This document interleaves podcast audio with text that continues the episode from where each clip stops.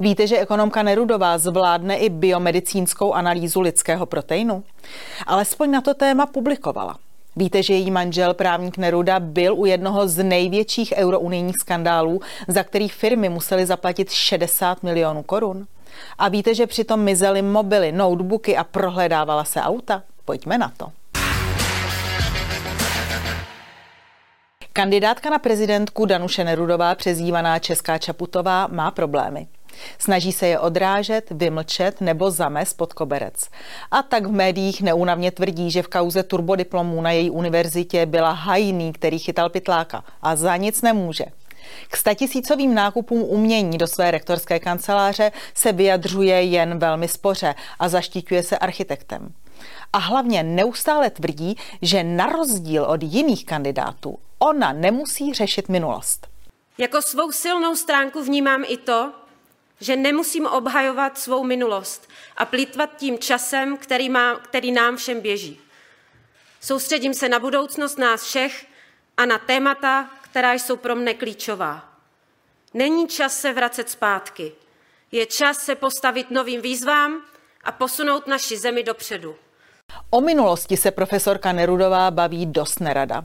Ať už jde o její rodiče, jejíž nedávný rozvod a majetkové vypořádání musel řešit dokonce nejvyšší a poté ústavní soud.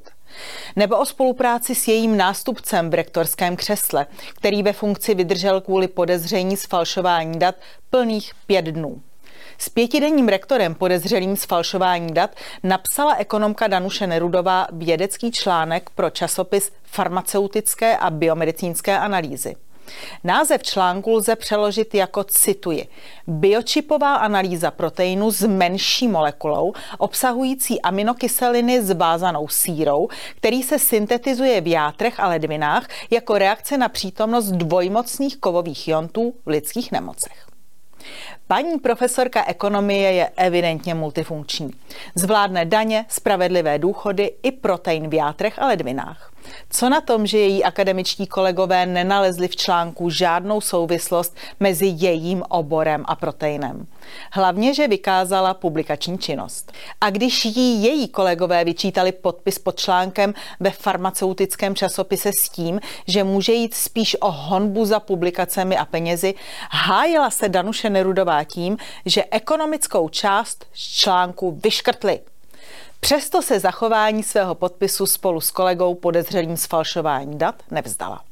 Neboli ve světě Danuše Nerudové jste autor publikace, i když vaší část z této publikace vyškrtnou. Ale pojďme dál. Je zajímavé, že se novináři stále ptají na to, zda nemůže v případě zvolení Danuše Nerudové dojít ke střetu zájmu kvůli tomu, že její manžel je partnerem největší tuzemské právní kanceláře. Co ale zcela opomíjejí, je obrovský skandál celounijního rozměru, ke kterému došlo před 13 lety. Tehdy Robert Neruda ještě nebyl soukromým právníkem se specializací na soutěžní právo, ale místo předsedou antimonopolního úřadu. A na starost měl hospodářskou soutěž, boj proti kartelovým dohodám a schvalování fúzí.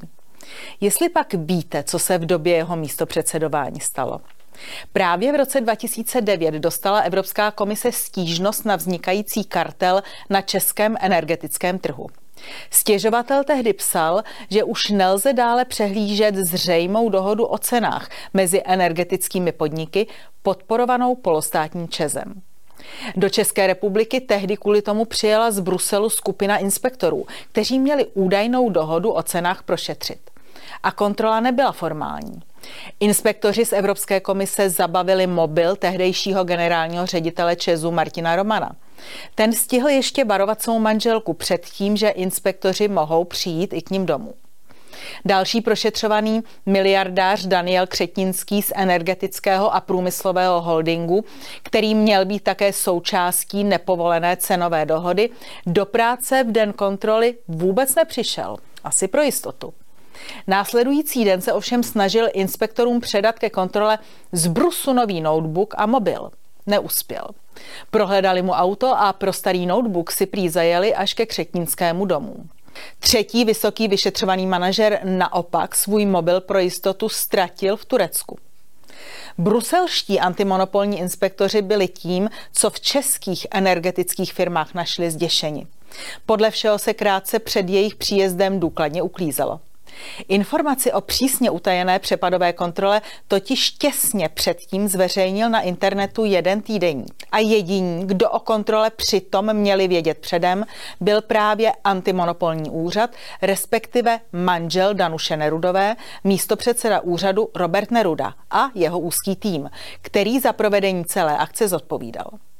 Robert Neruda tehdy řekl, že zprávu o chystané kontrole měli už několik dní předem. A pozor, řekl také, že navzdory závažnosti podezření jeho úřad neplánuje žádné vnitřní vyšetřování, od koho a jak přísně tajná informace unikla. Podle serveru iDnes.cz, který tehdy vlastnila německá investiční skupina, byli úředníci z Bruselu zděšeni. Jejich mluvčí prohlásil, že se něco takového úřadu nestalo za 50 let jeho existence. Podle dobových článků tehdy měly informace pustit, cituji, čezem uplacení lidé z brněnského antimonopolního úřadu, kteří to řekli energetikům a ti to pak sami pustili do časopisu Euro. Tím měli alibi, že o Razii věděli všichni, protože se o tom dozvěděli z novin.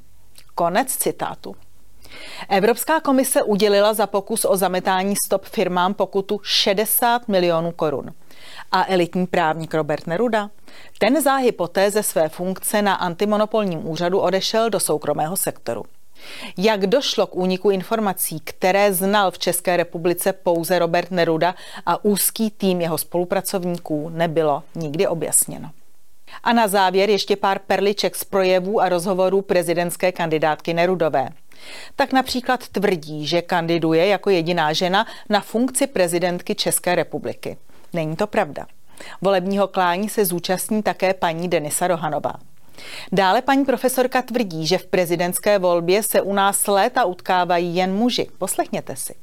Ptali jste se mě také, jestli vidím jako handicap to, že jsem žena. Pustila jsem se přece do závodu, ve kterém se v této zemi už léta utkávají a vítězí jen muži. Patrně se už vidí ve druhém kole prezidentské volby. Ale slušelo by se připomenout, že do funkce prezidentky před Danuší Nerudovou kandidovalo v České republice hned pět žen.